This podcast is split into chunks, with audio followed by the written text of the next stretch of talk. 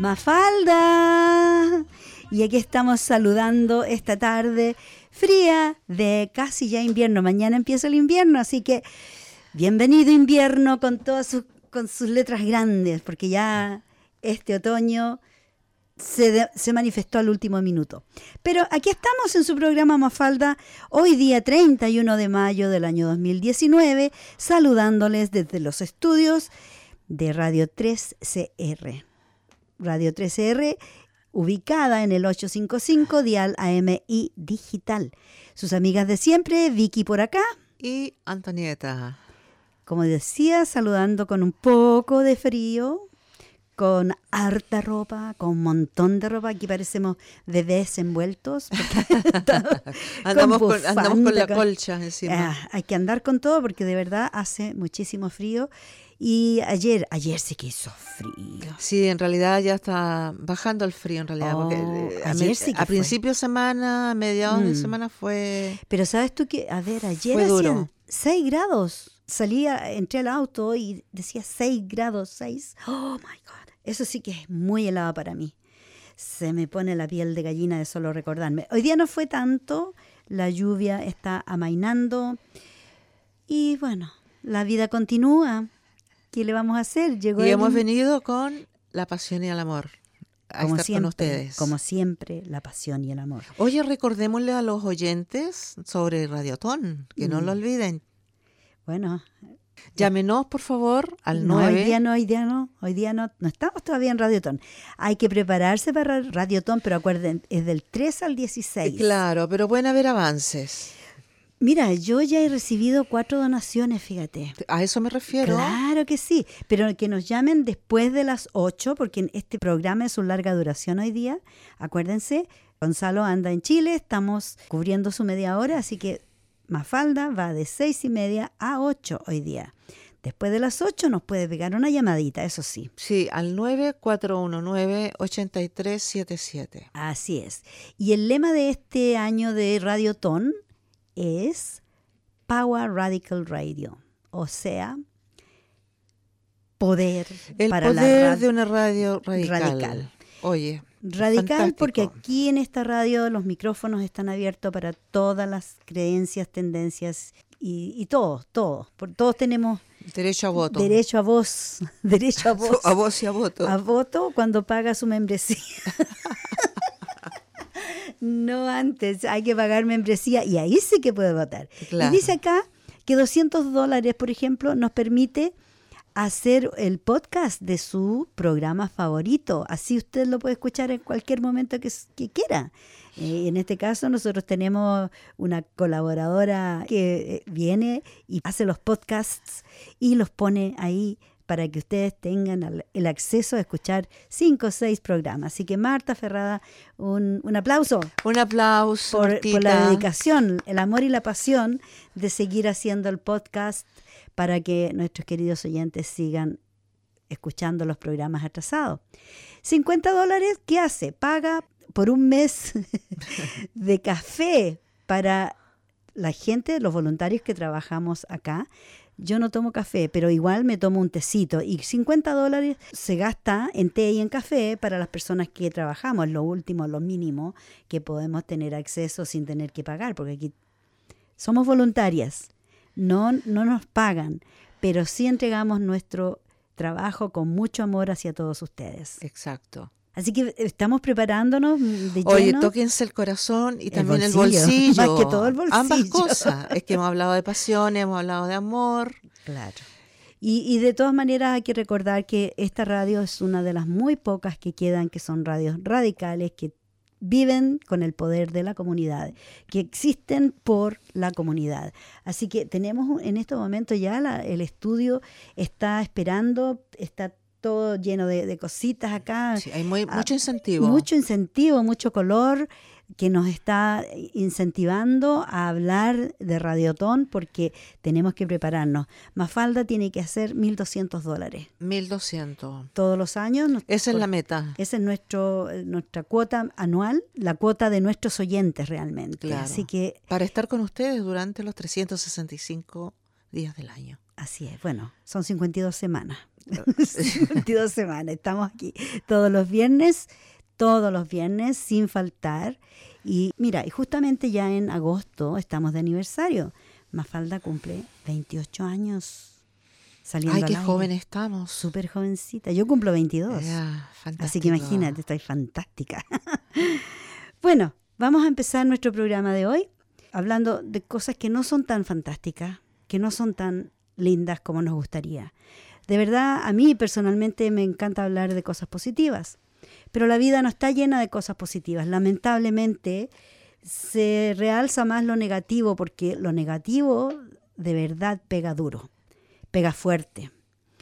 Y estoy hablando en el caso de la violencia familiar o de la violencia en general, porque sabemos que la semana pasada otra mujer fue asesinada en un parque, en el parque, en el Royal Park, que está aquí muy cerca, detrás del hospital de niños.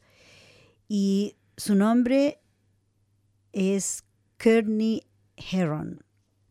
Kearney tenía 24 años de edad y estaba durmiendo en el parque. Aunque ustedes no lo crean, de verdad es increíble que con las lluvias y con el frío, hay gente que duerme en la calle, hay gente que no tiene dónde ir, hay gente que están sin casa y a veces por la droga, por diferentes motivos, la gente no tiene un techo, no tiene alguien que los cobije. Y es el caso de Courtney. Voy a leer un poquito una traducción que hice recién de lo que dice nuestro premier de Victoria, Daniel Andrews. Él dijo, es difícil saber qué decir a los padres que están de luto por su hija o a la abuela que entierra a su nieta. Es difícil saber qué decirle a la gente que estará hoy de pie en una noche fría y con llovizna, en vigilia por otra mujer a quien le quitaron su vida. Es difícil saber que cuando las palabras son, no son suficientes, solo la acción lo será. Pero es importante decir que Courtney Heron no perdió su vida por algo que ella hizo o donde ella estaba o qué le estaba pasando en ese momento. Y hasta que la sociedad no encare este hecho, nunca cambiaremos nada. Nada va a cambiar hasta que confrontemos las actitudes que hacen a las mujeres sentirse inseguras en nuestras calles. El comportamiento que le da combustible a la violencia familiar.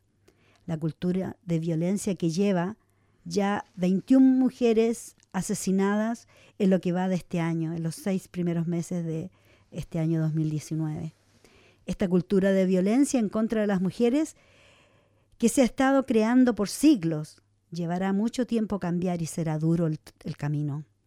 Pero las cosas, las cosas importantes, las cosas que valen la pena de hacer y necesitan ser hechas, siempre son el cambio que tenemos que hacer. Este último día de mayo, el mes de la prevención de la violencia familiar, que se enfocó y que esto es un enfoque que se debe llevar a cabo todo el año, pero principalmente se nombró el, mes de mayo como el mes de la prevención de la violencia familiar, que tenía cuatro objetivos. El número uno, educar a la comunidad sobre la violencia familiar. Dos, enviar un mensaje claro que la violencia no será tolerada en ningún tipo o forma. Tres, asegurarse de que aquellos que están sufriendo violencia familiar saben cómo tener acceso al apoyo, porque hay apoyo, hay ayuda. Solo hay que llamar a un número o hablar con la vecina, llamar al 000. Hay ayuda allá afuera, no hay que dejar de, de usarla. Y el cuatro es animar a esos que usan el abuso y la violencia que deben tomar responsabilidad de sus acciones. Eso es sumamente importante porque siempre en las noticias, en la prensa, en todas partes dicen, ah, pero es que es que la mujer andaba en el parque sola, es que la mujer andaba usando faldas cortas. Han habido jueces que han dicho, ah, es que tenía máscara, tenía rímel, tenía las pestañas pintadas, tenía maquillaje, entonces estaba provocando que alguien la matara o que la violara. Han habido aberraciones tales como esa y debemos parar, debemos cambiar la actitud de la comunidad. Es súper importante que la comunidad entienda que la violencia no es tolerable, no es aceptable de ninguna manera. Y acá tengo algunos números porque las personas dicen, no, siempre los hombres no tenemos dónde ir, no tenemos, ah, pobrecitos, pobrecitos nosotros los hombres. Nos echan de casa. Que somos, somos los invisibles, que, ay, que nosotros, nosotros. Bueno, generalmente y lamentablemente, lo digo con vergüenza, yo tengo dos hijos, ¿ya? Y mis dos hijos han aprendido la lección, porque ellos no pegan, no, no, no maltratan a sus mujeres. Y lo mismo debería ser en toda la sociedad porque es una cosa de elección. Los hombres eligen ser valentones, machotes, ellos, ellos eligen usar la violencia como una forma de dominar y de controlar a las mujeres. Hay ayuda para ustedes, caballeros. Los que tienen problemas de que dicen que no se pueden aguantar, que les dan los ataques de rabia, no saben cómo controlarse. Bueno, yo les digo, hay un servicio para hombres que le da consejo en el teléfono. Si necesita intérprete, puede pedirle intérprete en el servicio. El Men's Referral Service o, o el servicio de referencia para hombres, el número es, ojalá tengan un lápiz y los vamos a repetir al final del programa de nuevo, es 1300 766 491. Si está en peligro, igual llame al 000 y pida la policía. La policía está muy entrenada en estos momentos respecto a la violencia familiar. Está muy entrenada como para dar ayuda y si no lo hace hay que reportarlos también, porque es su obligación civil y, y el trabajo que hacen ellos deben proveer ayuda y apoyo. Y yo creo que los que están entregando eh, esa información a la policía de que hay un acto de violencia en la casa del lado, yo creo que la policía nunca va a guardar tu, discretamente tu, tu nombre. Si tú le pides que no quieres que tu nombre sea publicado, que no que quieres mantener todo en privado y con confidencialidad, ellos tienen que respetar eso. ¿Ya? No le van a decir a tu vecino, mira, la, tu vecina te, te reportó y a menos que tú digas, ya no me importa, yo quiero que sepa mi vecino he sido testigo eh, que he sido testigo y que voy a, reportarlo otra vez si es que escucho que está haciéndolo nuevamente, tal vez eso le va, le va a quitar las ganas a esa persona agresiva de cometer actos de, de violencia. Lo importante es hacerlo. Sí, porque muchos dicen, que no hay que me quiero meter en problemas. Claro, no me quiero meter porque es problema de ellos, yo miro de afuera nomás. No, eso se acabó de que es problema privado. Eso se acabó, se terminó la creencia de que eh, la violencia ajena no me, no me compete, no me, no me importa o no me afecta. A todos nos afecta. Somos todos parte de esta comunidad y por lo tanto también somos responsables de denunciar. Bueno, este servicio de hombres, el 1300-766-491, trabaja de lunes a viernes de 8 de la mañana hasta las 9 de la noche. Teléfono es un servicio telefónico. Y los fines de semana de 9 de la mañana a 5 de la tarde. Si hay problemas de inseguridad, de, de peligro, como dije, la policía en el triple cero, tres ceros. Para las mujeres hay un servicio que también presta la ayuda en el teléfono y, ayuda de refugio para mujeres. Es el llamado Safe Steps, que son pasos seguros y que el número es 1800 015 188. Este es apoyo para mujeres y niños que quieran vivir libres de violencia. También hay un servicio que es un servicio multicultural en contra de la violencia familiar, un servicio para mujeres que se llama INTASH, que allí hay personas que trabajan, trabajadoras que hablan diferentes idiomas, así que si la persona no habla inglés, no tenga temor de llamar a INTASH durante las horas de oficina al 1800 755 988.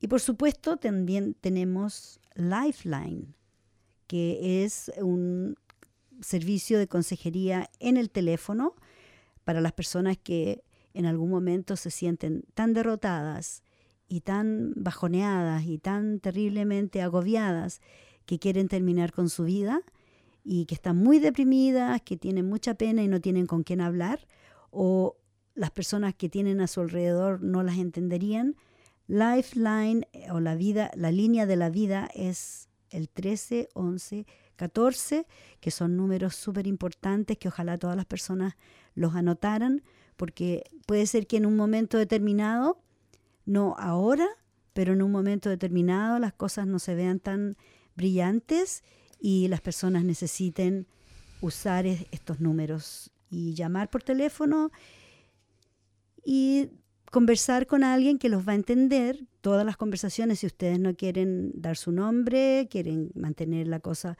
confidencial, obviamente lo pueden hacer. No Estoy atendido por gente profesional, indudablemente. Por supuesto, son eh, consejeros Personas totalmente bien entrenadas. Entrenados, sí, así es. Bueno, vamos a ir a un pequeño corte musical para seguir con otro tema. Ya volvemos a su programa Mafalda.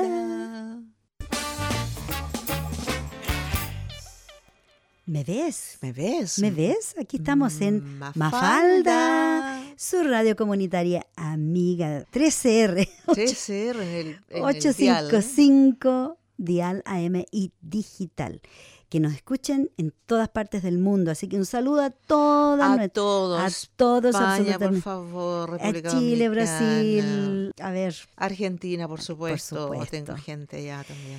Bueno, hablando de Argentina. Mira tú. Pequeño es el mundo. Sí, hablando de Argentina, estábamos viendo en las noticias de que las mujeres salieron a las calles porque el Senado iba a decidir acerca del aborto. Vale la pena destacar que en Estados Unidos, donde el aborto ha sido legal por muchos años, muchos años, algunos estados están revirtiendo la ley y están terminando con todas las clínicas legales de aborto, lo que significa que muchas más mujeres van a morir por el, aborto clandestino. No es acerca de que, ah, que a las mujeres les gusta hacerse un aborto, que quieren matar a los niños, como muchos dicen, estupideces, porque la verdad los hombres no deben legislar respecto al cuerpo de las mujeres. ¿Qué derecho tienen? tiene otro fondo. Así es. Bueno, el presidente de Estados Unidos estaba diciendo que él estaba de acuerdo con el aborto en tres causales, bla, bla, bla. Sin embargo, muchos estados, como digo, están revirtiendo la ley y están diciendo vamos a terminar con las clínicas. Anoche miraba un documental donde una quedaba en, no recuerdo, veo tanto documental que a veces se me, se me cruzan las líneas con tanta información, pero una mujer, la directora de la última clínica legal que existía en este estado, estaba diciendo que hoy 31 de mayo era el último día que esa clínica funcionaba y que de ahí en adelante se cerraba la clínica, no más fondos, nada, y ella temía por la vida de las mujeres que iban a buscar, porque igualmente los abortos no paran. Cuando la mujer está desesperada y no puede tiene muchos niños, por la razón que sea. Mira, es que las razones sobran. Las razones sobran. Y las razones que tiene una mujer son de ella y de nadie más. Así que nadie tiene que decirle estupideces y hacerla sentir culpable por lo que sea. Han habido testimonios de mujeres, mujeres mayores. Yo, yo recuerdo en mi, en mi barrio cuántas mujeres no, no supe yo que, que fallecieron por situaciones de aborto clandestino o que ellas mismas mal hechos o, que ellas mismas se, se, provocaban. provocaban qué sé yo con toda la una insalubridad. y, y, lesiones increíbles la desesperación de tener otro hijo por ejemplo o tener el primer hijo que usaban palillos que usaban tijeras que usaban elementos totalmente horripilantes para terminar con con un, un embarazo que ellas sabían que al final las iba a matar igual, porque tener un hijo en algunas situaciones era la muerte para una mujer. De verdad, tener un hijo no siempre es sinónimo de amor. No lo es. Desafortunadamente, especialmente cuando ha sido Desafortunadamente. por incesto, cuando ha sido por violación, cuando ha sido forzado y cuando la madre está peligrando su vida, como es el caso de niñas de 9 años, de 11 años que han tenido que tener a los hijos porque el gobierno no las dejó abortar, porque era ilegal, aunque fueron violadas. Entonces eso a mí, mira, ya tengo calor, me da una rabia, me da una impotencia tan grande. Pero más rabia me da lo que pasó en Argentina. Y en vez de que yo les cuente o nosotros le contemos, vamos a dejar que una mujer que vive en Argentina nos cuente qué pasó allí, cuál fue el gran retroceso, retroceso que hubo en Argentina. Así que aquí se los dejamos. Aquí argentino votó no al aborto seguro, legal y gratuito, por lo que el mundo seguirá llenándose de Mozarts, Da Vincis y Vivaldis. Claro que sí. Imagínense ustedes que la madre de Vivaldi, por ejemplo, por hablar de algo que nos puede gustar a todos, le, le haya negado el derecho a la existencia. O la madre de Mozart, por ejemplo, que le haya negado el derecho a la existencia. O de Leonardo da Vinci o de Miguel Ángel. Con argumentos así presentes durante el debate, no sorprende tanto que el resultado final de la votación prorrogue una ley que data de 1921, cuando en Argentina ni siquiera existía el sufragio femenino. La interrupción del embarazo, por tanto, seguirá siendo penada con hasta cuatro años de cárcel, igual que como hace casi un siglo. Dejemos de lado conjeturas rocambolescas como qué habría pasado si la madre de Miguel Ángel, o ya que estamos en una onda de hipótesis, la madre de Hitler, hubieran abortado, y fijémonos en un caso real, o mejor dicho, miles de casos reales. Rusia fue el primer país del mundo en legalizar la interrupción voluntaria de embarazo en 1920. Además del hito que supuso en cuanto a derechos de la mujer, también trajo consigo algo totalmente novedoso en lo que se refiere al aborto, estadísticas. Y con los datos, poco a poco la realidad se impone a los supuestos. Con el paso de la clandestinidad a la legalidad, en la Rusia soviética lógicamente se redujo el número de abortos clandestinos y las muertes de mujeres asociadas a estos. Cuando en un intento por mejorar la tasa de natalidad ante las consecuencias de la grave crisis alimentaria que sufrió la URSS durante 1932 y 33 se prohibió el aborto, la natalidad siguió estancada y hasta descendió. Lo que sí aumentó vertiginosamente fue la mortalidad materna a manos de curanderos, chamanes e incluso médicos, pero que se veían forzados a operar en condiciones de clandestinidad. En 1955, finalmente, la prohibición fue derogada Casi de inmediato, el número de muertes de mujeres durante el embarazo disminuyó a la mitad. Con el retorno a la legalidad, la cantidad de abortos no solo no aumentó, sino que se redujo paulatinamente con el paso de los años hasta su mínimo histórico en la Rusia actual. Esta realidad también se puede observar en el resto del entorno postsoviético. Por ejemplo, Lituania, uno de los países más católicos de Europa y que seguramente lideraría, si alguien lo elaborara, el top 10 de naciones con mayor sentimiento antisoviético, conserva la misma legislación en materia abortista que heredó de la URSS. Es más, indistintamente del giro ideológico o religioso que tomaron las ex repúblicas soviéticas tras su independencia, algunas de prácticamente 180 grados, todas y cada una de ellas entendieron que el aborto no es un asunto ideológico o religioso, sino de sanidad pública. No se trata de debatir sobre si está bien o si está mal, si es pecado o no es pecado, ni de especular sobre lo que las madres de los compositores famosos podrían o no haber hecho durante su embarazo. Se trata de entender una realidad que es tosuda como todas las realidades. Ningún país ha logrado eliminar la práctica del aborto prohibiéndolo, y la prohibición interrumpe más vidas que las que pretende salvar.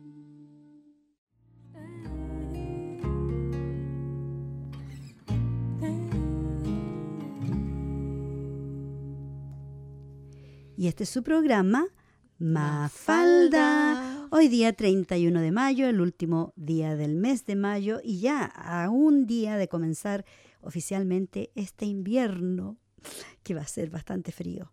Bueno, anoche sabes que hablando de invierno estaba mirando cosas que extrañas que están pasando en el mundo y veía personas en Saudi Arabia que estaban tirándose como en las dunas, como en tobogán, así tirando. Era nieve, las dunas de arena cubiertas totalmente de nieve y estos hombres tirándose como igual que los pingüinos cuando se deslizan por las dunas, así igualito. Yo decía, ¿qué pasa ahí? Y Eso es el hemisferio norte, tengo entendido. Fíjate. Se supone que están en primavera, Ajá. iniciando el verano. Bueno, ¿y qué me dices de la cantidad de tornados que han habido en Estados Unidos? En una semana, en un día hubieron 80, después la semana siguiente 100 en una semana tornados que de 200 kilómetros por hora que dejaron la comunidad totalmente, ¿cómo se diría? Pareja, plana. Las casas, los árboles. ¿Sabes tú que hay gente que estaba en sus casas eh, grabando con sus teléfonos la tormenta? Y sabes que no, no se ve, como, como que está todo borrado, así la forma en que el viento pasa y se lleva todo, cómo levanta los techos completos de casas, casas completas las levanta vehículos pesados, camiones, camiones de carga, los levanta eh, de la carretera. Tú sabes que ahora mucha gente usa las cámaras eh, adelante, en- en- al frente. El, Cuando tú manejas, Claro, tiene su nombre, estoy perdida. En todo caso, esas cámaras que van grabando lo que está pasando en la carretera, muestra cómo el viento levanta los vehículos que están adelante y de pronto algunos vehículos que llevaban la cámara también eh, los, se los lleva el viento. Increíble la ¿para dónde se los llevará? Oye, Oye, Esto es- motonetas, es- bicicletas, bueno, suena ficción, pero es la realidad. ficción, es lo que está pasando. En Estados Unidos están tiritando, no tan solo de frío y de agua, el agua sigue subiendo, las eh, tremendas las inundaciones que están teniendo, como tienen tanta represa, ha llovido tanto que las represas están súper llenas y tienen que soltar el agua. ¿Y qué significa eso? Que la gente que vive en los valles se inundan. Se van a ver inu- inundados. ¿Sabes lo, la otra cosa que no se había visto nunca? Por lo menos no habían filmado ni se habían tomado fotos de las bombas de agua. ¿Sabes que caen bombas de agua del cielo que son, pero una cantidad de un edificio, por ejemplo, el tamaño de un edificio que cae todo de una vez así como, Como una, una, bomba? ducha. No, no, una bomba. ¿Te, te Ah, acuerdas una cuan- bomba. cuando tiramos, por ejemplo, esas bombitas de agua, un globo lleno de agua? Ah, que tú te sí. la tiras ya. Imagínate una bomba del tamaño de un edificio que te cae encima de agua, del cielo. Es algo totalmente ya Inaudito, increíble, inaudito. Así es. Yo creo que vamos todos para... em- Evidentemente el, el planeta está mutando. Nosotros somos parte de la Tierra. Yo creo que el ser humano vamos a conformarnos diferente. No por supuesto Nos van a salir ahora, aletas. pero vamos a ser medio extraterrestres, medio raros. Todo medio Somos extra- raro. Somos extraterrestres. Sí. Por si no te habías dado cuenta, ya somos extraterrestres. Sí. Bueno, aquí tengo a Alejandro Jodorowsky, que me recuerdo que la primera que me presentó a este hombre tan maravilloso y con mucha sabiduría fue, por supuesto, nuestra querida amiga que está en Chile y que nos escucha de repente. Francisca Milagro, tú no la conociste, pero No, pero creo haberle escuchado su voz en alguna ya, oportunidad. Pero una mujer que está haciendo furor en Chile con todas sus cosas que está haciendo. Así que un saludo, Francisca, me llamó en la semana porque uno de mis nietitos tuvo un, susto de, de apendicitis. Oye, qué increíble, un niño de seis años con apendi- apendicitis, eso no, yo no lo había escuchado nunca. Yo, sí, pensé, que demasiado era, pequeño. yo pensé que eso era enfermedad de personas mayores. Bueno, a mí- me dio chiquita, pero no tan chiquita como, Daniel. ¿Te operaron? Sí, sí. Yo creo que estaba en secundaria ya. con- Ah, de haber tenido unos 13, 14 años. Bueno, él tiene seis años. Pero no me dio la peritonitis porque no te Mm. estaría enfrente aquí conversando. Claro, no, sí, eso es terrible. Eso es fatal. Y a pesar que es algo tan pequeño, el apéndice es un, como un dedito así, un Es dedito, un appendix un dedito que se eh, inflama Así es. Y a veces se rompe y a veces... y ahí crea la peritonitis. claro. Bueno, en todo caso, hablando del niño, Pero el niño está bien. el niño está bien. Así que todas las personas... Oh, mira, Bendito. Recibimos tantos, tantos buenos deseos de la gente, tanta buena energía que recibimos de todas las amistades, familia. Y Danielito se recuperó muy rápido, todavía está en el hospital, tiene que estar otros días más, no sabemos hasta el lunes tal vez, por todo el asunto de infección, prevenir, qué sé yo, que esté súper recuperado para que vaya a casa sanito y que pueda empezar a saltar de nuevo, que es un bonito. Entonces, gracias a todas las personas que me enviaron saludos a través de Facebook y de todas las maneras habidas y por haber. Así que Danielito está súper bien. Un, un abrazo de parte de él para todos los, los que se Ay, sí, interesaron. Danielito. Sí. La tía Anto. Bueno, hablando de niños, vamos a, a ver lo que dice mm, Jodorowsky. Jodorowsky. Un- dice él, un niño quiere ser visto tal como es. Así es, porque a veces esperamos muchas cosas de los niños. Ay, sí, qué horrible. ¿Cierto? Expectativa. Las expectativas de los adultos, claro, meterlos en una caja y el niño tiene que comportarse así. Si no se comporta, eh, un niño malcriado. Y inmediatamente te echan la culpa a, la mamá, por supuesto. La primera número uno, Ah, la, que la mamá le aguanta todo, la mamá es alcahueta, la mamá, la mamá. Pero los niños vienen con su propia chip, con el- la, la pastilla que es de ellos. Exacto. ¿ya? Y sí, se- la pastilla se afecta por las cosas que le rodean, pero en sí mismo el niño hay que verlo tal y cual es. Así que los vamos a dejar con esto de Alejandro Jodorowsky. con ustedes. ¿Cómo sufrí cuando yo era niño? Yo tenía padres ocupados horas en una tienda, de las 8 de la mañana a las 10 de la noche. No había tiempo para mí. Ellos no se creían, no se amaban. Fue una pareja sin amarse, por obligaciones familiares. No me dieron nada de lo que quiere un niño. Pocos niños han tenido lo que quieren. Lo primero que quiere un niño en el intelecto es que lo vean. Quiere ser visto un niño. Pero quiere ser visto no como lo ven sus padres, no como ellos quieren que sea. Quiere ser visto como Él es, tal como es. Porque cada uno de nosotros es diferente y nace con un talento. Si no nos ven el talento, estamos perdidos. Sentimos que no valemos nada, sentimos que estamos vacíos, vacíos. No me vieron. Entonces toda la vida estamos luchando con angustia por ser vistos. Quiero que me vean. Y ahí estoy sintiendo que no merezco ser visto. Y en la emocional quiero ser amado. Y es un mito decir que, que las madres, todas las madres, 100% de las madres y los padres aman a sus hijos. Hay veces que el hijo es una molestia. Había necesidades económicas, no llegó sin que lo quisiéramos producto quizás de un abuso, producto de una, de una ruptura emocional, etcétera, ¿no? Producto de que mi padre quería que yo fuera un hombre y fui una mujer, entonces parir eh, inconscientemente eh, me separa de mi padre que me ha educado como un hombrecito y de pronto soy una madre. Bueno, todas esas cosas. Entonces, cuando niño tú sientes que no te aman, Tú no dices ellos son defectuosos, mis padres, no. Ellos, tú te dices, yo no merezco ser amado. Si no me aman es porque no merezco ser amado. Y toda la vida te la pasas buscando seres que no te amen para corroborar que no mereces ser amado.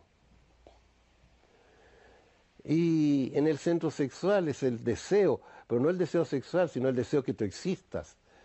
El niño quiere que deseen su existencia. Y hay muchos niños que, ya en el vientre de la madre quieren ser expulsados, no lo quieren, muchos. Entonces cuando tú eh, llegas con una molestia, o hay cuatro niñas y andan buscando un niño, o hay cuatro niños y andan buscando una niña, dice, tantas cosas, ¿no es cierto?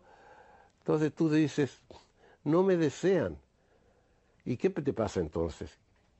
Quiero satisfacerlo, voy a morir porque ellos quieren que esté muerto, yo quiero que mis padres me amen.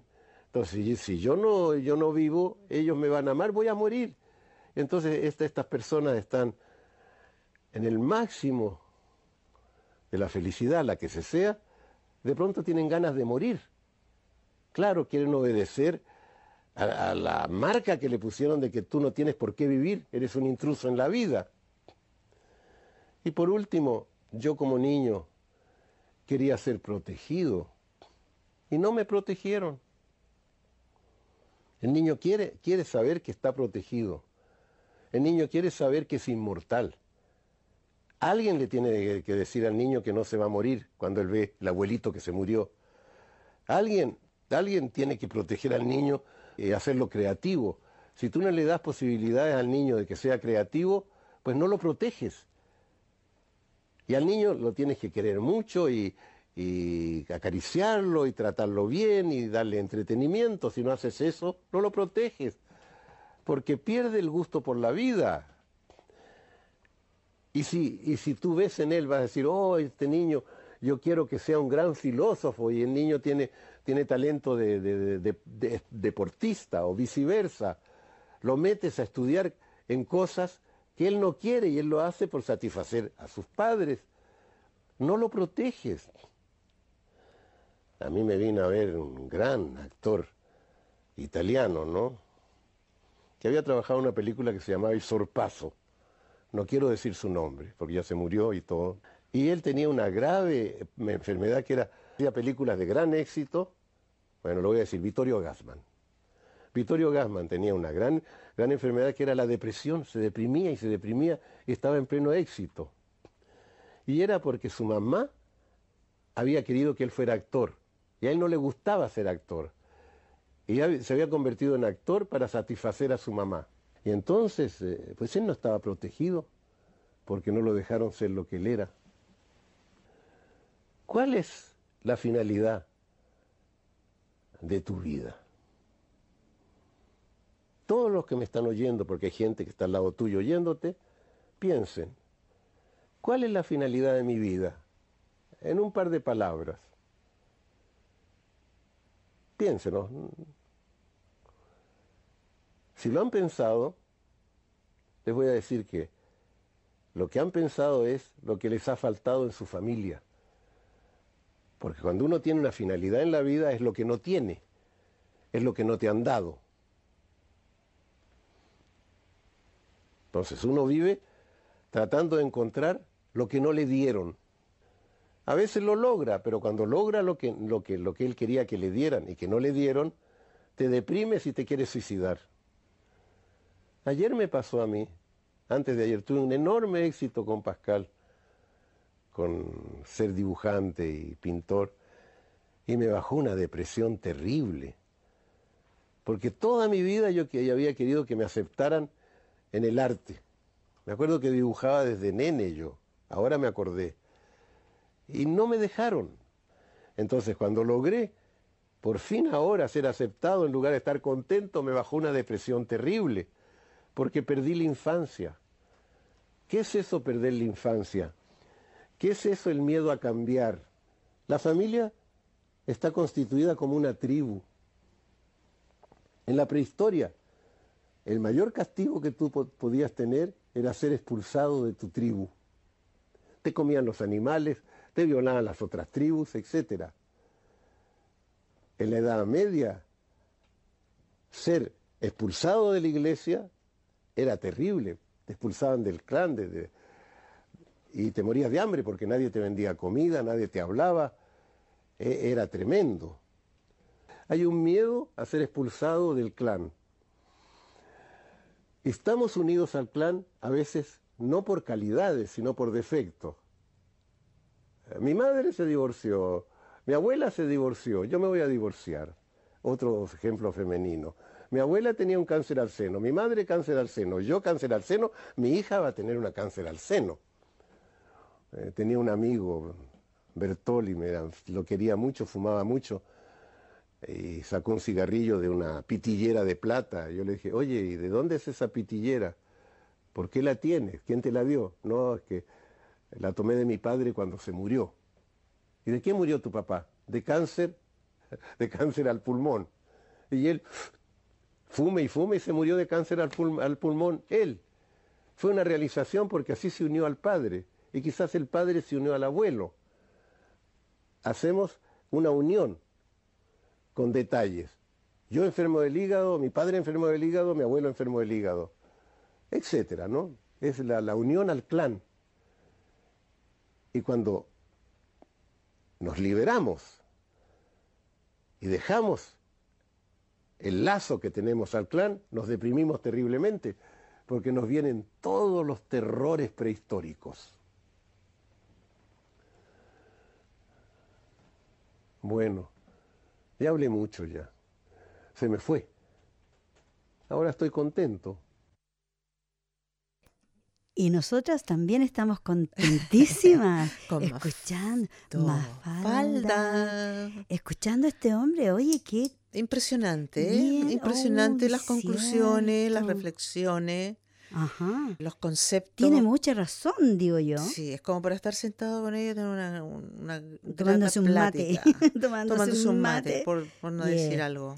Bueno, mira, yo le encuentro mucha razón, porque siempre dicen, ah, esto es genético, va en la familia, corre en la familia. Entonces, como viene en la familia, Claro, mi papá tenía diabetes, mi hermano, mi hermana, todos tienen diabetes. Por lo tanto, debería ser. Yo tengo diabetes también, fíjate. Así que me mm. la saco enseguida. me la saco. Es algo que ya el clan anterior se fue y ya no me interesa pertenecer al clan, pero lamentablemente viene metido en los genes. No es algo que nosotros elegimos. Bueno, la medicina nunca lo ha hablado en un 100% también, Vicky. En realidad nunca un médico lo vas a escuchar Ni el peor de los médicos, porque no por ser médico lo va a saber todo, va a decir, oye, el 100% esto, el 100%. La medicina jamás te va a hablar de un 100%. Todo tiene que ver también la actitud que tú estás marcando recién, que estás mencionando. Mm. Por ejemplo, en mi familia, estadísticamente, si hemos seguido el concepto genético, podríamos haber sido atacados por enfermedades coronarias o cardíacas, mejor dicho. Sin embargo, fíjate que no marcó esa media han habido otro tipo de situaciones que, bueno, los que se tuvieron que ir se fueron. Mm. En todo caso, volviendo a lo de los niños, ¿cierto? Es muy importante lo que él dijo.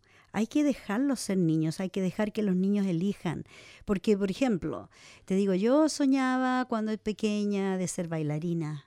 Y fui bailarina de los 9 hasta los 11 años más o menos, cuando mi papá cortó mi sueño de, de raíz y me dijo, no, usted ya no va más a clases de baile. Entonces yo quedé muy frustrada porque quería bailar, mi vida era bailar, yo bailaba de todo flamenco, estaba en un grupo de baile. Entonces, si mi padre me hubiese dejado, tal vez yo sería una bailarina famosa hoy día, ¿ves? Pero no me dejó, porque él quería que yo fuera contadora para que llevara las cuentas de su negocio. Entonces, bueno, como un desvío de, del baile que también está dentro de las artes, empecé con la música y siempre me gustó la música. El baile y la música van unidos. Entonces, yo saqué de, de, moraleja de, de, lo que él dice, que hay que dejar que los niños hagan lo que quieran, no importa que no... No todos los niños son médicos, no todos los niños son abogados. Se necesita gente en todos los rubros y en todas las áreas de trabajo. Viví una experiencia similar a la tuya, pero uh -huh. con estudios. Mi opción era estudiar pedagogía desde un principio, desde el principio de los principios cuando terminé la secundaria, ¿no es cierto? Pero sin embargo había muchos detractores detrás mío. Creo que nadie me apoyó directamente, así que estudié otras cosas en ese minuto, no fui a estudiar realmente lo que quise estudiar, pero le doblé la mano al destino, me titulé de aquello, trabajé en aquello, de lo cual estudié, que tenía contento a mis padres en ese minuto, y fíjate que junté lo suficientemente dinero y, y di el gran golpe, los sorprendí, se molestaron, porque mm. me matriculé en la universidad, di de nuevo la prueba, y empecé a estudiar de noche. Y, y, en Chile estudiar de noche, estoy hablando de los años 80, a inicio de los 80, estudiar de noche, después desde las 6 de la tarde hasta las 11 de la noche y trabajar de día era durísimo. Es duro hoy, imagínate en aquellos eh, años. Claro, por supuesto. Pero bueno, cuando uno quiere algo, lo, lo trata de conseguir como pueda, ¿viste? Yo hago mi música en forma autodidacta, no fui a estudiar música, no he estudiado música, yo veo que la, mayoría de las divas que les llaman ahora, títulos universitarios van a estudiar. Yo soy, me nace del corazón, no, no fui a estudiar, estudié en mi casa con, por las mías, ¿me entiendes? Porque como decía la, la Mercedes Sosa, hay cantoras y hay cantadoras. Entonces, yo soy de las que tiene que cantar porque me nace. ¿Me entiendes? Y hablando de las niñas, me gustaría compartir con nuestros oyentes algo que nos mandó Verónica. Verónica seguro nos está escuchando en su trabajo. Un abrazo, Verónica. Un abrazo, Verónica. Fuerza, ánimo. Y es un, un, un, un discurso, un, discurso, sí. de una niña pequeña. Unas palabritas. De, que viene, por supuesto, la presentación. de Bogotá. Y aquí va para todos ustedes. La Pérez y tengo 13 años y hago parte de la fundación hace 3 años. Bueno, eh, en nombre de la Fundación Niñas y Miedo les agradezco por darnos esta oportunidad de expresarles nuestras opiniones y hacerles saber la situación de las niñas en nuestro país. Nosotras las niñas y míos somos el futuro de este país, pero más que todo somos el, este, el presente de este país. Si no hay un presente bien construido, no podrá haber un futuro. Nosotras las niñas necesitamos concejales que nos escuchen y que ayuden a que Colombia entera sepa que el poder femenino es capaz de romper barreras sin importar los obstáculos que hayan en el camino. Nosotras las niñas necesitamos que pongan fin a las necesidades que tenemos ahora, que pongan fin a las faltas de oportunidades de estudio, que pongan fin al trabajo forzoso, que pongan fin al maltrato físico y psicológico de las niñas, que pongan fin a la violación de derechos de las niñas. Y esto lo lograrán eh, dialogando para una solución futura, para que nosotros las niñas sintamos que hay un país protegiéndonos y valorándonos para llegar a ser mujeres que hagamos brillar el poder femenino, que sin importar los obstáculos que hayan, podemos seguir adelante sin importar las personas o los obstáculos. Gracias. ¡Qué increíble! Increíble. Un qué aplauso. Oye, qué discursazo. Y lo dijo, no estaba leyendo. Le salió del corazón. del corazón. Qué chica, qué chica. Estas son las, feministas del, presente y del futuro. Tengo esperanza en las mujeres en este Sí, por momento. De verdad que tengo la esperanza en estas niñas que van a sacar la cara por las mujeres, que en estos momentos hay muchas están dormidas, que no ven la realidad que nos ataca, porque de verdad hay un ataque, pero social, Sí, y es sistemático. Sistemático. ¿Sabes tú por qué es sistemático? Porque El tú- como, que no, como que tú no te das cuenta, pero está todo en, en el sistema mismo. Exacto, eso era la palabra. Entonces está como tan, como se ve como tan acostumbrado como una costumbre, pero estamos ahí, que no, nos están haciendo litas, como se Así dice, en contra, es. en contra de un desarrollo y un crecimiento. Bueno, hay otras mujeres y vamos a hablar después de una canción, vamos a hablar de las mujeres de Osaka. De, de Oa- Oaxaca. Oaxaca. Oaxaca. Oaxaca. Ok, ya volvemos.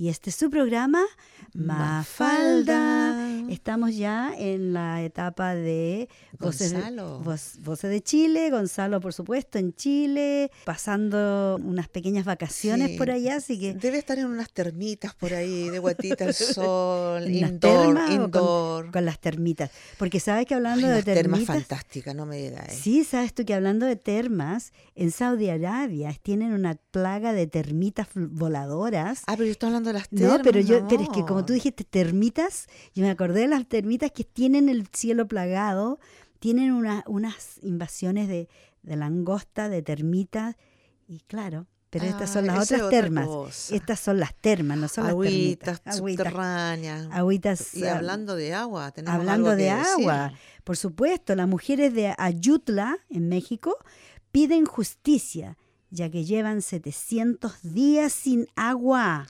Imagínate casi dos años, Vicky. Oye, pero ¿cómo se las pueden arreglar sin agua? Cuando y el nosotros- agua que hay creo que está contaminada. Claro. Estuve mirando. Imagínate si a nosotros un día se nos corta el agua porque se rompió una cañería o lo que sea, nos morimos. Exacto, no, no puedes te- hacer mucho. No puedes comer, no, nada, absolutamente nada, ni lavarte los dientes, nada. Qué Qué horrible. Cuéntanos, Antonieta. Bueno, Oaxaca. Ese es el estado de Oa- Oaxaca y el mundo indígena, por supuesto, que está concentrado aquí. Y justamente cuando se conmemoraba el Día de las Madres en San Pedro y San Pablo de Ayutla, las mujeres de la etnia Mixe vivían un día más sin agua, como desde hace casi dos años, que se lo impide Tamazulupam, del Espíritu Santo, con quien mantienen una disputa territorial. No tenemos idea qué es lo que es Tamazulapam del Espíritu Santo, lo vamos a ver. Bueno, dice nuestros, eh, entre comillas, lo que opina la gente, las mujeres, en este caso dice, nuestros hijos e hijas ancianos, ancianas sufren, denuncia la señora Lucina Jiménez, una habitante de ahí que se ve bastante afectada. Las mujeres indígenas de este municipio de la región de la Sierra Norte se organizaron y a través de un video reiteraron su exigencia de la solución al conflicto y el restablecimiento del suministro de agua suspendido desde hace más de 700 días. Necesitamos y exigimos agua para nuestra comunidad y nuestras familias, pidieron. Acusaron, por supuesto, al gobierno de Oaxaca a través de la Secretaría General de Gobierno, eh, la sigla es SEGEGO, ha puesto en negociación con sus vecinos de Tamazulapam su derecho de acceso al agua y a ceder sus tierras a las que han sido despojadas. Significa que Tamazulapam es otro territorio.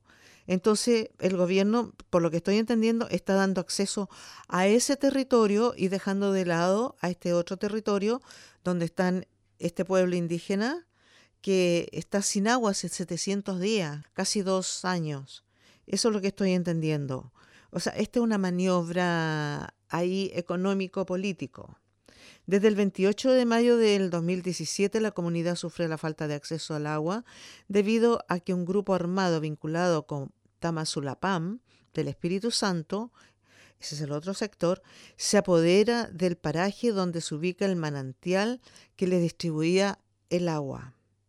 Es la guerra por el agua, ¿entiendes tú? Y debe haber dinero implicado un gran negocio, no lo pongas en duda porque por ahí va la cosa. Ese día el conflicto derivó en una agresión armada contra la población donde un habitante identificado como Luis Juan Guadalupe murió y otros seis personas resultaron lesionadas, además de que cuatro mujeres fueron retenidas y bueno, liberadas 24 horas después. Después de, de toda la infraestructura hidráulica con la que contaba el municipio de Ayutla, para el acceso y distribución del agua fue destruida sin que hasta el momento el conflicto se solucione. ¿Qué te parece? Bueno, han habido películas que han hecho con respecto a la guerra del agua. ¿Te recuerdas una de, que se filmó aquí en Australia, de Mel Gibson? Que esto viene, se viene hablando de la guerra del agua ya por muchos, muchos años y que ha existido antes. Pero en estos momentos, bueno, mm. sabemos, en, en Chile, eh, por ejemplo... Hay eh, un sector que está sequísimo que se llama Petorca, que eso es la sexta región hacia la precordillera. He estado ahí, la Ligua, epicentro, pero de por vida sísmico. Oye, ahora que dices, disculpa que te interrumpa, Hubo un, tremendo terremoto en El Salvador, así que un abrazo para todos los familiares que están Oye, acá. Sí, El Salvador, en Canarias, también en Perú, en el norte Perú, del Perú. También, lamentablemente están teniendo muchísimos movimientos telúricos y se me había olvidado decirlo, lo lamento, pero de verdad nuestro corazón va para todas las personas que tienen familiares que en estos momentos deben estar sufriendo porque, bueno, siempre sucede que los terremotos obviamente cortan las comunicaciones y no se puede saber qué pasó y ni, ni se sabe mucho de la gente de allá, que la verdad es, eh, es doloroso no saber qué pasó con tu gente, porque mientras no, no se restablecen las comunicaciones, pero vi algunas personas que estaban mandando saludos y diciendo estamos bien, no hubieron tantas desgracias personales felizmente, pero todavía no se sabe. No se sabe. De todas maneras, siempre un terremoto trae un maremoto, con consecuencias muy catastróficas, lamentablemente. Y el agua, el agua, ya sea agua dulce o agua salada, es parte de nuestras vidas, porque de verdad estamos, el planeta, somos, somos tres cuartas partes de y agua. nuestro cuerpo, el 70%. 75% agüita, así que hay que tomar, hay que replenish, ¿cómo se diría? Re, llenar el agüita que se, se pierde al, hablar, al llorar, al transpirar. Hay que tomar bastante agua. Oye, el agua es importantísimo. Hay varios tips que he estado leyendo, por supuesto, que antes de tomar una ducha, tienes que 30 minutos antes mm. tomarte un vasito de agua helada. 30 minutos antes de cenar también. ¿Por qué, el, porque antes de la... No, espera, espera, espera. No sé, debe, debe, haber una presión, eh, tema relacionado con la presión arterial, me Ok, yo lo que sí sé es que hay que tomarse un vaso de agua antes de irse a la cama. También. Antes de irse a la cama. Al despertar también. ¿Sabes por qué? ¿Por qué? Porque generalmente cuando dicen, no, murió en el sueño, murió tan pacíficamente. Tan pacíficamente. en el sueño. No lo escuchamos. No, no, nos dimos ni cuenta. Claro que la persona le dio un ataque al corazón ahí todo pataleando. Oye, qué, terrible, pero... Oye, mira, hay que... Todo lo que se descubre después. Es cierto, porque fíjate que yo me, he dado cuenta, yo he tenido sueños así que, que alguien me está aplastando, que me aplasta el pecho, que me estoy muriendo, que me estoy... Y, me estoy muriendo de verdad, y despierto así, pero... Ah, a tomar agua, desesperada. Claro, dicen que hay que tomar un vaso de agua bastante grande antes de irse a la cama, porque eso ayuda a la circulación de la sangre. Exacto. Ya. Hay que tomar agua incluso cuando te dicen vengan ayuna, porque les vamos a sacarle sangre. Igualmente hay que tomar agua, porque el agua ayuda al flujo de la sangre. ¿Ya? Es importantísimo tomar agua en Es todo como que te- al principio del día como que te abre los órganos, te los limpias, te los Claro, repurifica, te los, también. te los pone en marcha porque has Exacto. estado, imagínate, tendido en la cama en forma horizontal, te das cuenta. Si es que dormiste en la cama. Si es que dormiste en la cama. Yeah. y bueno, de eso se trata. Eh, creo que también tiene que ser un poquito tibia, no tan fría. Yo Por no ahí sé, los agua- japoneses plantean eso. Bueno, lo- los asiáticos plantean no Mira, tan ¿sabes? Yo fría, fui, ¿no? por agua no tan fría. Claro, yo me fui a dar un, masajito, porque donde vivo ahora, donde he vivido siempre, construyeron un, un edificio nuevo con supermercado y hay un lugar de masaje en Melbourne. Oh, voy a ir. masaje chino. Y me dolía tanto el cuello, dije yo, "Ah, voy a ir. Fui a- al supermercado y me encontré con el masajista. Masajista china, una chica súper jovencita, pero con unas manos de una hombre pluma. fuerte. No, no, Ah, no. no, terrible, no era pluma. Tenía que decirle, ay, ay, ay, no tan No era, rápido". no, no era peso, peso pluma, ¿Y era peso que- pesado. Claro, yo pensaba que por ser una chica asiática, pequeña, ¿m? pero con unas manos, oye, manotas. O sea, no manos grandes, sino que fuertes. Fuer- con fuerza. Y me daba con el codo y me daba con... Oye, pero ¿qué tipo de masaje es? Es que hay varios tipos de masaje masaje. chino, masaje chino. Hay y yo se lo pedí suavecito, ¿ya? Pero la cosa es que cuando terminó los 20 minutos la sesión en los hombros, me dice, ¿quieres tomar agua? Sí, por sí, por favor. Sí, por favor. Sí, por favor, lo necesito. agua ah, antes que me, me dé un ataque.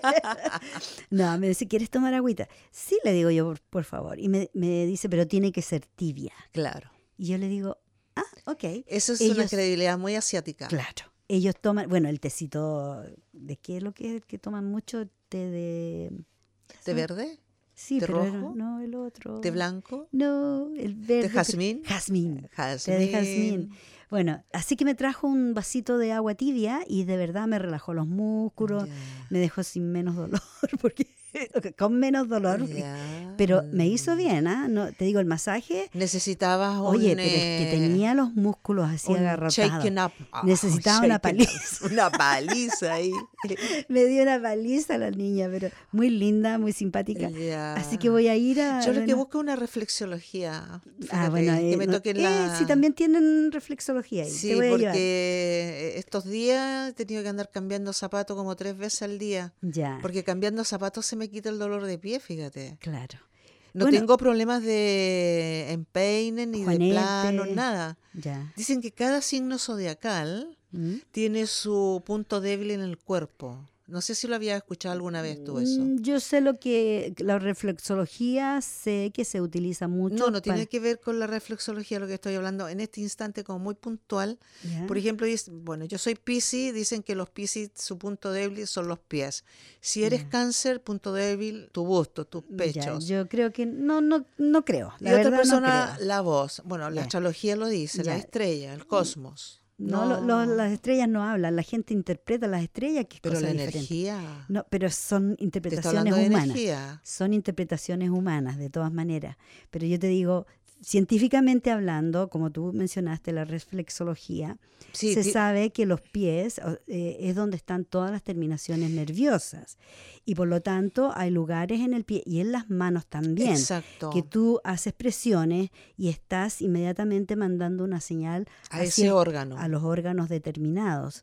Entonces es bien importante, incluso si tú aprendes o tienes un chart o un, una- un dibujo de los pies, por decir, que lo tengo en casa, tú puedes saber, por ejemplo, si te duele el estómago, tú misma puedes hacerte una presión en la parte que controla el estómago. Oye, voy a ver eso. Sí, e- es, importante. Yo sufro del plexo solar, que es toda la parte digestiva, que es el chakra más grande en todo Ya, caso. entonces te digo, si vas mirando ese, ese chart de los pies, de la reflexología, tú solita te puedes dar un poco de alivio, es mucho más, es mejor y es más como dijera, confortante y relajador de que alguien te, Sí, una te mía masajee, hacía te fantástico. masajee los pies Oye, caminar descalzo también sobre Oh, el bueno. césped, sobre el pasto, la arena. la arena mojada la orilla el- del mar. Oh, mira, me dieron ganas de ir a la Mira, playa. que mira, claro vamos a tener que armar un- algo nosotras. ¿ah? Sí, pronto, pronto. Pero hay que ir al, hay, hay que viajar al norte porque aquí está muy helado. Sí.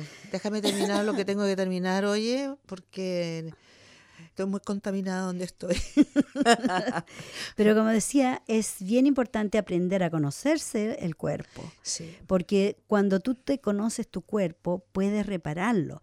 El cuerpo se está reparando. ¿Sabes lo que? Algo increíble.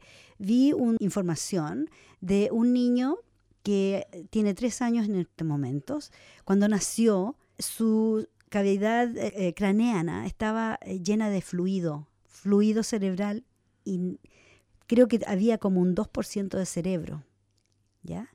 Entonces los médicos pensaron, bueno, este niño va a ser un vegetal porque no tiene cerebro. Entonces inventaron un aparatito para sacarle el fluido de una manera así como gota, ¿me entiendes? De a poquito, de a poquito, No invasivo. no invasivo. Y resulta que este niño, bueno, e- era un vegetal desde que nació, pero poco a poco, a medida que el fluido fue saliendo del espacio craneano, el cerebro tuvo espacio para crecer.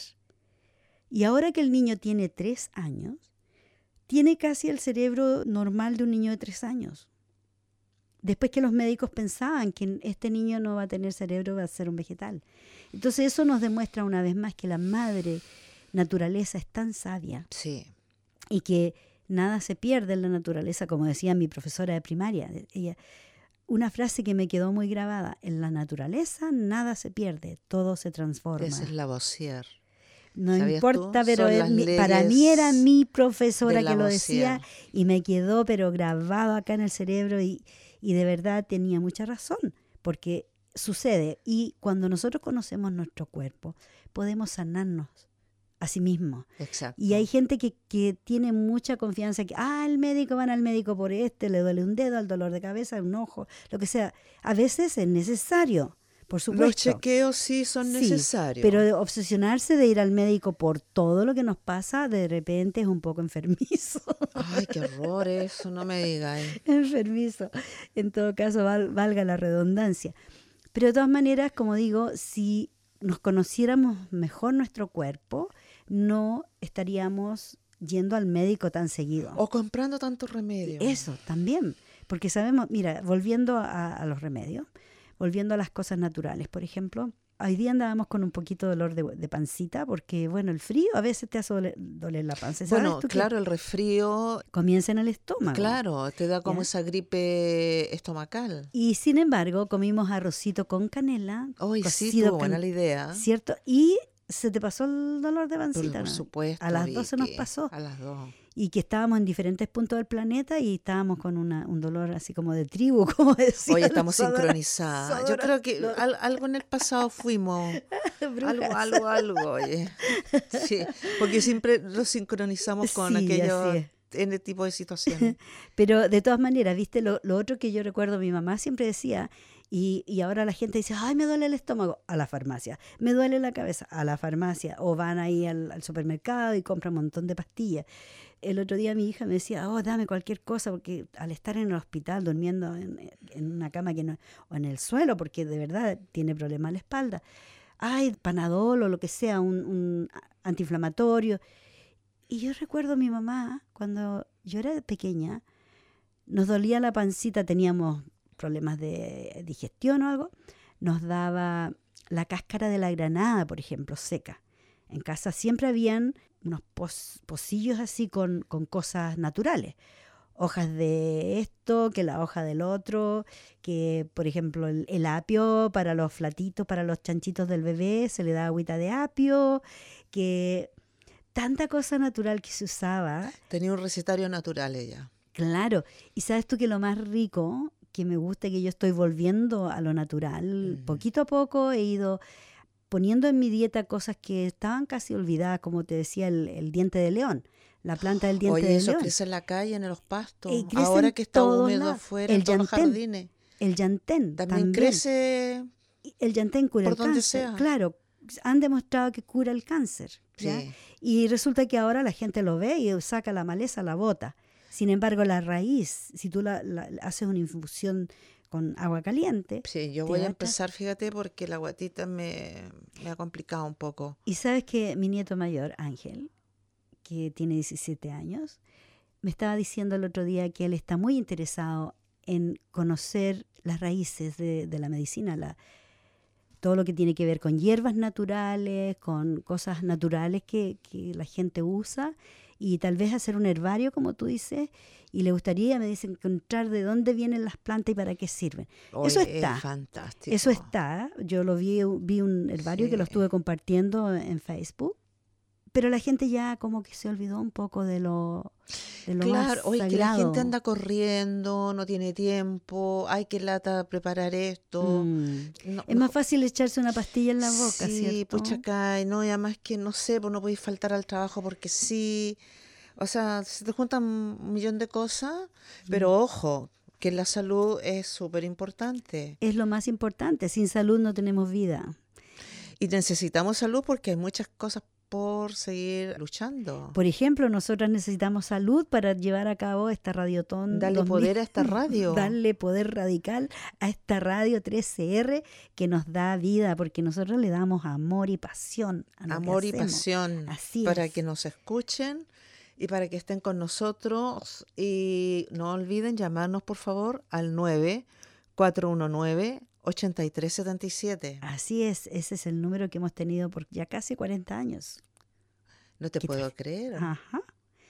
No sé, O sea, yo parece, que- fui, parece que ya fui, volví, cumplimos, fui, volví. pasamos los 40. Oye, no, recién me dijiste que tenías 22 no, años. no, no, no, Es no. que eso no te La radio. Ah, no, la radio sí, es del año 75 esta radio. Ya, entonces 44 Jovencitos, 40 años. años, nada. 44 años. Bueno, en todo caso, como les digo, hay muchas maneras de donar. Pueden ir a la página de la radio, siempre recordando. ¿Se le entrega un recibo para que ellos hagan rebate? Yo tengo, ando con un tremendo libro de recibos y ya empecé a recibir donaciones. Me pueden llamar a mí o pueden llamar a la radio o lo pueden hacer en línea. Al- a la página de la radio es 13r.org.au. No se olviden de poner que el, el dinero que donen va hacia el programa Mafalda. Porque aquí nosotras, con Antonieta y todas las chicas que hoy no están, pero que sé que están aquí con nosotras en espíritu y en alma y de corazón, porque yo sé que se mueren por venir y a veces no pueden. Y lamentable, pero bueno, va a llegar el momento. Estoy segura que va a llegar el momento Sí, que lo mejor van siempre a está por volver venir, todas los, los- las pajaritas que andan volando por ahí, porque sé que adoran este programa Mafalda. Y nosotras ya vamos a tener que empezar a despedirnos, fíjate, porque el tiempo de hoy, una hora y media, igualmente se nos pasó rápidamente, porque lo hacemos con amor, lo hacemos con cariño y disfrutamos cada minuto, cada segundo que estamos acá en los estudios de su radio comunitaria Radio 3CR. Si usted quiere mandar saludos o dar algún comentario, puede ir a nuestra página en Facebook, que es Mafalda Programa Radial, y allí nos va a encontrar. Y puede, escuchar los podcasts Podcast también, en- y on demand también. on demanda, sí, en- On demand es el programa de ahora y los podcasts son los antiguos. así es. Pero, por ejemplo, este programa va a estar en, en demanda por una semana. Una semana siempre. Y los podcasts son programas anteriores. Sí, Marta hace el trabajo técnico detrás de bambalinas. Cosa que agradecemos pero enormemente el trabajo de Marta porque sin la parte técnica Y bueno, toma bastante tiempo porque hay que editar los programas, hay que trabajar en ello. Así que todo trabajo voluntario se aprecia y- se quiere. Y también nosotros apreciamos muchísimo su sintonía cada semana y que esperamos y deseamos que ustedes sigan sintonizando su radio 13R 3R. y su programa Mafalda. Porque aquí vamos a estar el próximo viernes a las seis y media encendiendo los motores de esta nave espacial. Y aquí nos vamos Vamos. con una cancioncita para todos ustedes. Y como les digo, y sintonícenos la próxima semana y que tengan un lindo fin de semana, cuídense, tomen mucho tecito con limón y canela y pásenlo súper bien. Chao, chao. Chao, chao.